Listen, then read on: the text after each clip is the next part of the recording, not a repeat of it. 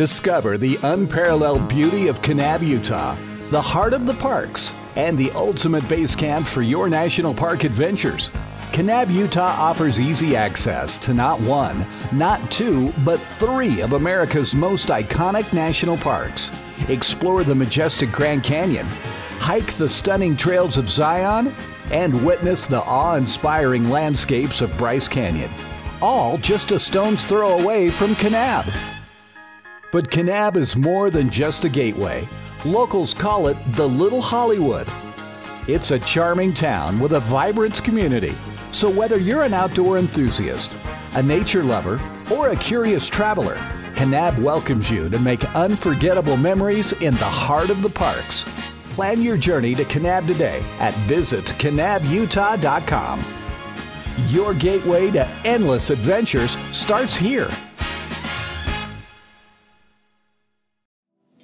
Dopo la registrazione del video sul cosiddetto mercato della dopamina, la domanda che mi è stata fatta più spesso è stata: ma in che modo l'alcol influenza appunto la dopamina e dei circuiti del reward? della gratificazione all'interno del nostro cervello. Da questa ed altre domande ho capito che la maggior parte delle persone pensano agli effetti dell'alcol in maniera molto semplificata, mentre in realtà l'etanolo agisce in maniera piuttosto impattante su diversi aspetti della trasmissione nervosa, ad esempio sui recettori per il GABA, i recettori NMDA ed influenza appunto in maniera notevole anche alcuni circuiti dopaminergici. Per iniziare vorrei farvi un piccolo richiamo sulla dopamina. La dopamina è una catecolamina endogena che viene utilizzata come mediatore dai neuroni in diverse regioni del cervello, coinvolte nella motivazione e nel rinforzo comportamentale, in particolar modo a livello del nucleus accumbens, che è una regione del prosencefalo basale, che insieme al tubercolo olfattivo forma il cosiddetto striato ventrale, che è parte della più grossa struttura dei nuclei della base. Che cosa fa quindi la dopamina nel nucleus accumbens? È ormai chiaro che la dopamina altera la sensibilità di alcuni suoi neuroni nei confronti di altri neurotrasmettitori, in particolare il glutammato, che è uno dei neurotrasmettitori più studiati negli ultimi anni in psichiatria. Vi ricordate che vi ho detto prima che l'alcol influenza anche il recettore NMDA?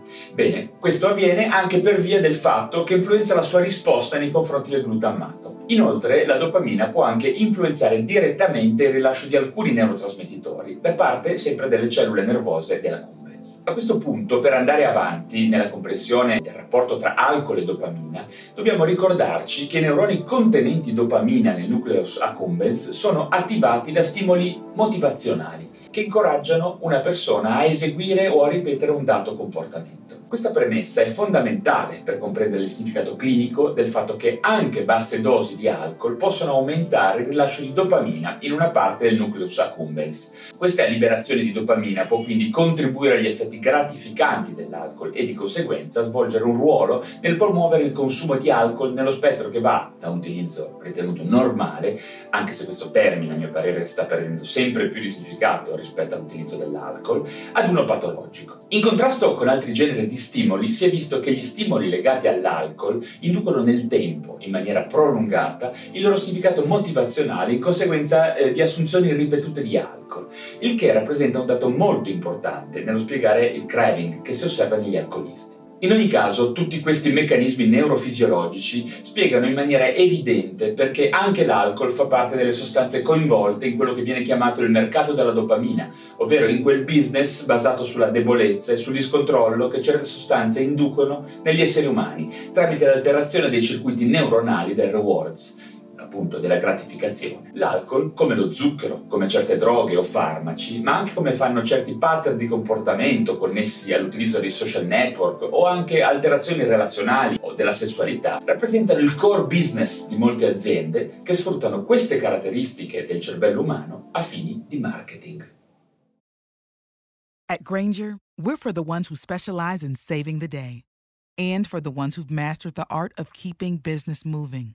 We offer industrial grade supplies for every industry with same day pickup and next day delivery on most orders, all backed by real people ready to help. So you can get the right answers and products right when you need them. Call clickgranger.com or just stop by. Granger for the ones who get it done.